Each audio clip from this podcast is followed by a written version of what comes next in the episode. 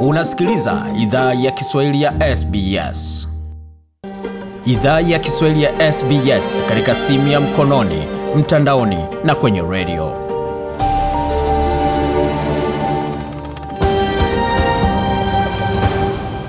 Karibu tena katika makala idhaa ya Kiswahili ya SBS ukiwa na migode migerano, tukuendelea makala matumeandalia kutoka studio zetu za SBS na mtandaoni anwani ambayo ni sbs.com.au mkwaju swahili, na kama ungependa pia zapata makala haya kwenye ukurasa wetu wa Facebook, facebook.com mkwaju SBS Swahili. Kama ujiunga nasi, tulikuwa tunazungumza na Bijudi ambaye ni Mkenya anaishi jimboni Victoria, akizungumzia ujio ama tangazo la Bi Karua kuwa mgombea mwenza wa Raila Amolo kupitia mrengo wa Azimio uh, One Kenya Alliance. Na katika siku chache zijazo, maana muda hauturuhusu, utapata fursa kuzungumza na baadhi ya viongozi wa kike kule Kenya kwa upande wote wa kisiasa kuhusu maamuzi ya vinara kwa wagombea wenza na mkondo wa kampeni utakaochukuliwa sasa baada ya tangazo hilo kutolewa.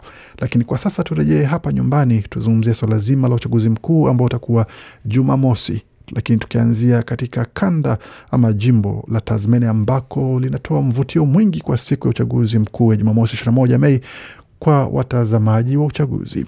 Maeneo bunge ya kaskazini ya Bass na Braydon ni maeneo bunge mawili chini ya uongozi wa chama cha Liberal ambayo yako mashakani, ila katika maeneo bunge yote tano ya jimbo hilo vyama vidogo vinachukua faida ya kutoridhika kwa wapiga kura na vyama viwili vikubwa nchini.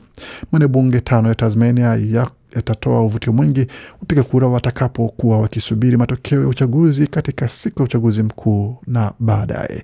Anthony Albanese na Scott Morrison wametembelea maeneo ya kaskazini Tasmania mara kadhaa katika kampeni hii, kila mmoja wao akijaribu kuwavutia wapiga kura wa maeneo bunge ya Bass na Braddon ambayo yako chini ya uongozi wa chama cha Liberal. Daktari Kevin Boncham ni mchambuzi wa uchaguzi jimboni Tasmania, amesema kwamba wapiga kura wa Bass hususan wana mazoea kuwatimua wabunge watetezi.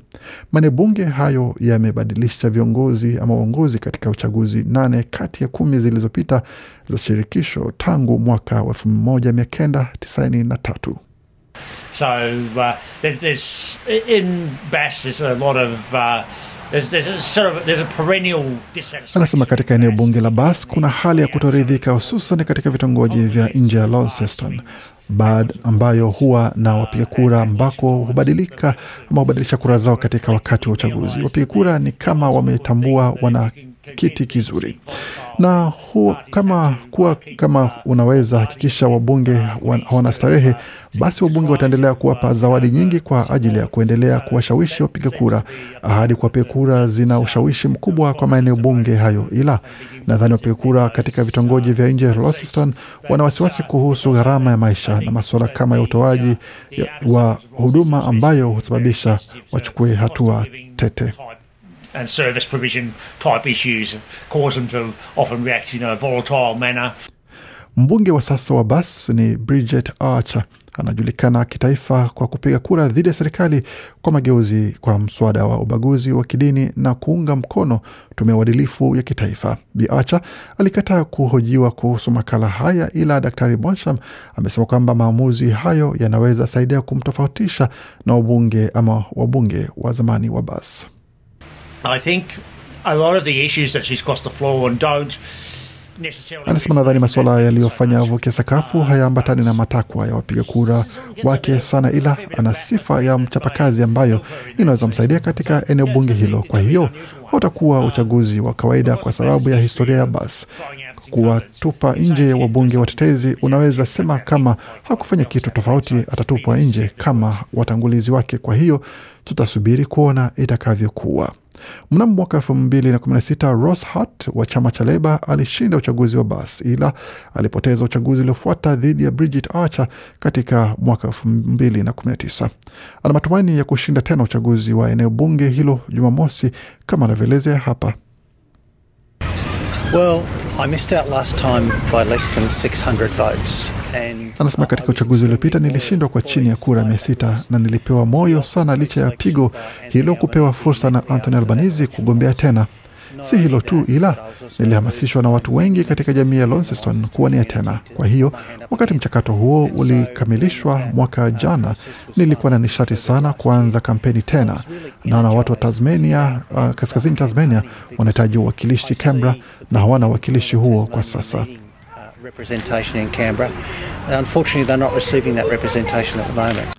Sudip Rajak ni naibu rais wa jamii ya Wanepali wa kaskazini Tasmania. Amesema hakuna deta ya hivi karibuni kuhusu ukubwa wa jamii ya Wanepali wa Launceston, ila amekadiria kuwa kuna zaidi ya Wanepali elfu tatu mjini humo. Ana wasiwasi kuwa Tasmania utawapoteza baadhi ya wanachama wake wa jamii kwa sababu kuna uhaba wa fursa jimboni Tasmania. As per the last data I've heard, like we are the second most spoken language in Tasmania. Anasema kulingana na data ya mwisho niliyosikia, lugha yetu ni ya pili katika lugha zinazozungumzwa Tasmania. Kwa sasa tunalenga zaidi maendeleo ya jamii, kwa sababu jamii ni mpya na inaendelea tu kukua na kujistawisha. Kuna watu wengi wapya wanaowasili na kujiunga nasi. Tunalenga kujenga jamii yetu. Sera ya shirikisho ya sasa inalenga zaidi kuwapeleka watu kandani ili jamii za kikanda zikue, ila punde wanapopata haki ya makazi huwa wanataka ondoka kwa sababu hakuna fursa nyingi kulinganisha na bara. But the thing is, like, what's happening, the current trend is people are coming in as a pathway to be a resident out here in regional community. But once they get their residency, they would like to move back because there's like there's an opportunity of less growth. Like there's not much opportunity compared to the mainland. Bwana Rajak ameongezea kwamba anataka ona serikali za jimbo na shirikisho zikitoa uwekezaji zaidi kuwasaidia wahamiaji kujiimarisha jimboni Tasmania. Na katika nyumba ya juu, seneta wa Tasmania Jackie Lambi hatetei kiti chake, ila anatumai mgombea wake wa seneti Tammy Terrell atamfuata kule Canberra. Bilambi amna wagombea wengine pia katika viti vya nyumba ya chini katika maeneo bunge ya Braydon, Bass, Franklin na Lyons jimboni Tasmania. Yeah, so I think for um, Tammy Tyrrell to run in the Senate is just great. Um, she's been Anasema ndio, nadhani kwa Tammy Terrell kuwania seneti ni vizuri sana. Amekuwa rafiki yangu kwa muda mrefu, nimejua dada yake alihudumu katika jeshi la wanamaji na anauelewa wa masuala ya pwani ya kaskazini na magharibi. Kwa hiyo sote tunafahamiana. Vyama vyote vikubwa vimepoteza imani, tuseme ukweli kuhusu hilo, na si hapa tu Tasmania, ni kila ni kote nchini. Bilambi hapo akikamilisha taarifa hiyo ambayo iliandaliwa na waandishi wetu Sarah Monda na Gode Migerano. Bila shaka unazopata makala haya kwenye tovuti yetu sbs.com.au mkwaju Swahili. Nasa kwamba kura tayari zimeanza kupigwa, kura za mapema zimeanza kupigwa kote nchini.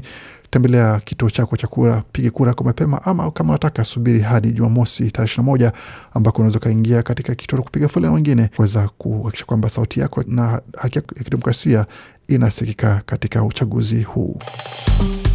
Penda, shiriki, toa maoni. Fuatilia idhaa ya Kiswahili ya SBS kwenye Facebook.